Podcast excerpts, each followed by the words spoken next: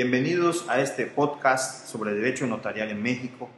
en el que formularemos comentarios sobre este relevante área de la ciencia jurídica, basándonos en la opinión de expertos y tratadistas, así como en la legislación y jurisprudencia de los diversos tópicos que se aborden, que esperamos sea una herramienta útil para los estudiantes y estudiosos, en particular a los alumnos de la Escuela de Derecho de la Universidad Marista de Mérida. Sean todos bienvenidos.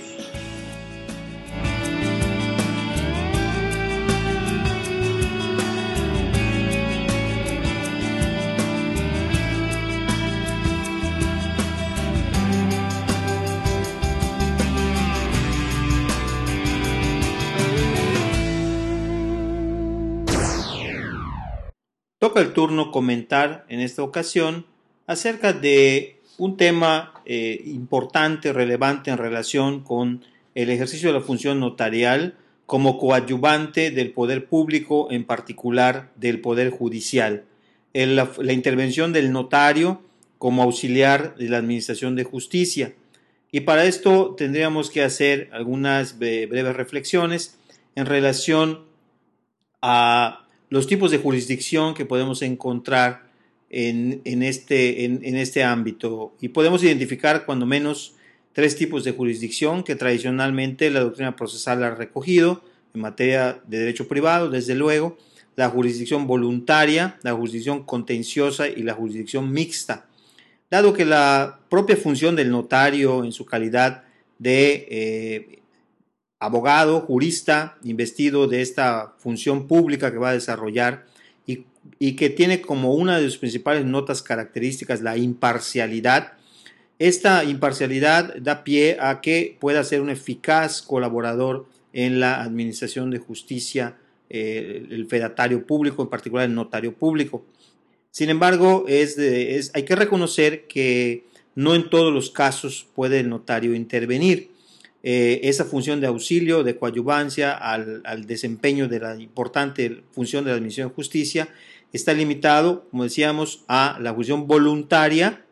y a la jurisdicción mixta en lo particular en materia de sucesiones. Es decir, está excluida de manera absoluta la jurisdicción contenciosa y en el caso de la jurisdicción mixta que abarca tanto la parte de los concursos, del concurso de acreedores en materia civil el concurso mercantil en materia mercantil y eh, eh, no, no lo comprende, solamente comprende el tema sucesorio y con las limitaciones que más adelante vamos a señalar, lo mismo que en materia de jurisdicción voluntaria. Dice la ley, es, eh, la ley lo contempla, la ley del notariado, publicada el 31 de agosto de 2010, la contempla en su capítulo decimoprimero, artículos 112 y 113. En el artículo 112 se refiere la ley a la intervención del notario en materia de jurisdicción voluntaria y el artículo 113 se va a referir al tema de la jurisdicción mixta, en particular en lo referente a los trámites de sucesión ante notario público. En el tema de jurisdicción voluntaria nos dice el artículo 112 que puede ser materia de actuación del notario mediante el ejercicio de su fe pública aquellos actos o hechos jurídicos en los que no haya controversia y los interesados soliciten voluntariamente al notario público hacer constar bajo su fe acuerdos, hechos, situaciones y resoluciones y establece ciertas limitaciones. Primero, que no haya una competencia exclusiva del Poder Judicial del Estado. Esta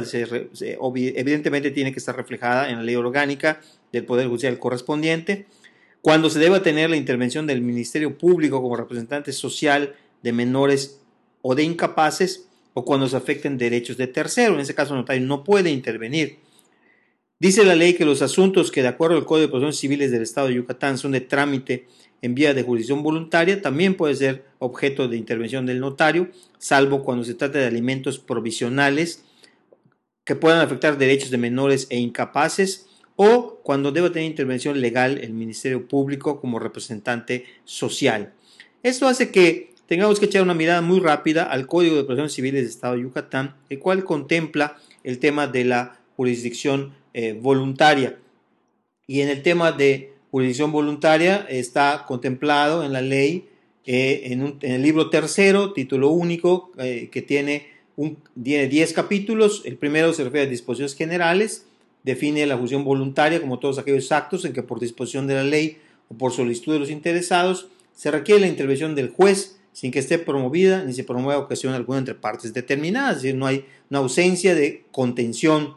Eh, esta ley abarca varios capítulos, referencia a alimentos provisionales, declaración de estado de minoridad o incapacidad, nombramiento de tutor y curador, venta de bienes de menores incapaces, procedimientos de adopción, autorización para separar del domicilio conyugal o paterno. En todos estos casos, el notario no podrá intervenir por tratarse de cuestiones relativas a menores o incapaces, como veíamos anteriormente en el texto de la ley.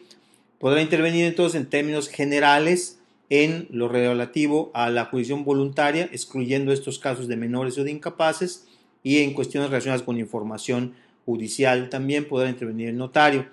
Eh, el otro tema es el tema de las sucesiones. Las sucesiones, dice la ley, que los notarios pueden tramitar eh, ante su fe sus juicios de sucesión siempre y cuando concurran eh, cuatro requisitos, que todos los herederos sean mayores de edad, el primer requisito, o sea, que no haya menores, el segundo requisito, que no haya controversia,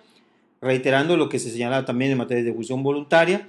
tercero, que en caso de testamentarías los herederos hubieran sido instituidos en testamento público abierto, y cuarto, que tratamos de testamento distinto al público abierto o en el caso de su intestada, todos los herederos hubieran sido reconocidos previamente por un juez competente. En este caso, dice la ley que eh, en cualquier caso siempre se tiene que recabar de la Dirección de Archivo Notarial un informe sobre la existencia de alguna anotación relativa al otorgamiento de testamento de la persona cuya sucesión se trate. Podemos ver en este caso cómo los notarios también pueden intervenir en, materia de jurisdicción mixta en lo relativo a materia de juicios de sucesión eh, aquí es importante también referirnos al Código de Procedimientos Civiles del Estado de Yucatán. El Código eh, eh, Procesal de Yucatán establece un capítulo respectivo, el capítulo sexto del título segundo, que habla de los juicios de sucesión, que se refiere a la tramitación por notarios, coincidiendo con lo que la propia ley del notariado señala. esta, esta tramitación por notarios eh, reitera que solo se puede dar en el caso de que todos fueran mayores de edad, hubieran sido instituidos en testamento público abierto, eh, con intervención del notario y siempre y cuando no hubiera controversia se puede hacer el trámite de la testamentaría. Eh, la ley habla de los casos en los que se va a hacer este trámite, hablando en concreto de tres tipos distintos de actas que se van a levantar en este tema. Una primera acta donde se presentan todos los interesados, el albacea, los herederos exhiben la partida de función del autor de la herencia, un testimonio del testamento, se presentan ante el notario y hacen constar que aceptan la herencia, reconocen sus derechos hereditarios y que la albacea va a proceder a formar el inventario de los bienes de la herencia. Y el notario debe dar a conocer estas declaraciones por medio de dos publicaciones que se harán de 10 en 10 días en un periódico de las de mayor circulación en el Estado. Una segunda acta donde una vez practicado el inventario por la albacea con la conformidad de todos los herederos, lo presenta al notario para que lo protocolice y una tercera acta en donde el albacea, una vez con la aprobación de los herederos, forma el proyecto de partición de la herencia, lo exhiben al notario quien efectuará su protocolización y en esos mismos términos procederá a la adjudicación de los bienes. Debemos recordar que en los términos del Código de Procedimientos Civiles del Estado de Yucatán, toda sucesión consta de cuatro secciones. La primera sección se llama de sucesión, la segunda sección se llama de inventarios y la tercera sección se llama de administración y la cuarta sección se, se denomina de partición. Esto está en los artículos 1060, 1061, 1062, 1063 y 1064 del Código de Procedimientos Civiles del Estado de Yucatán y esto es lo referente a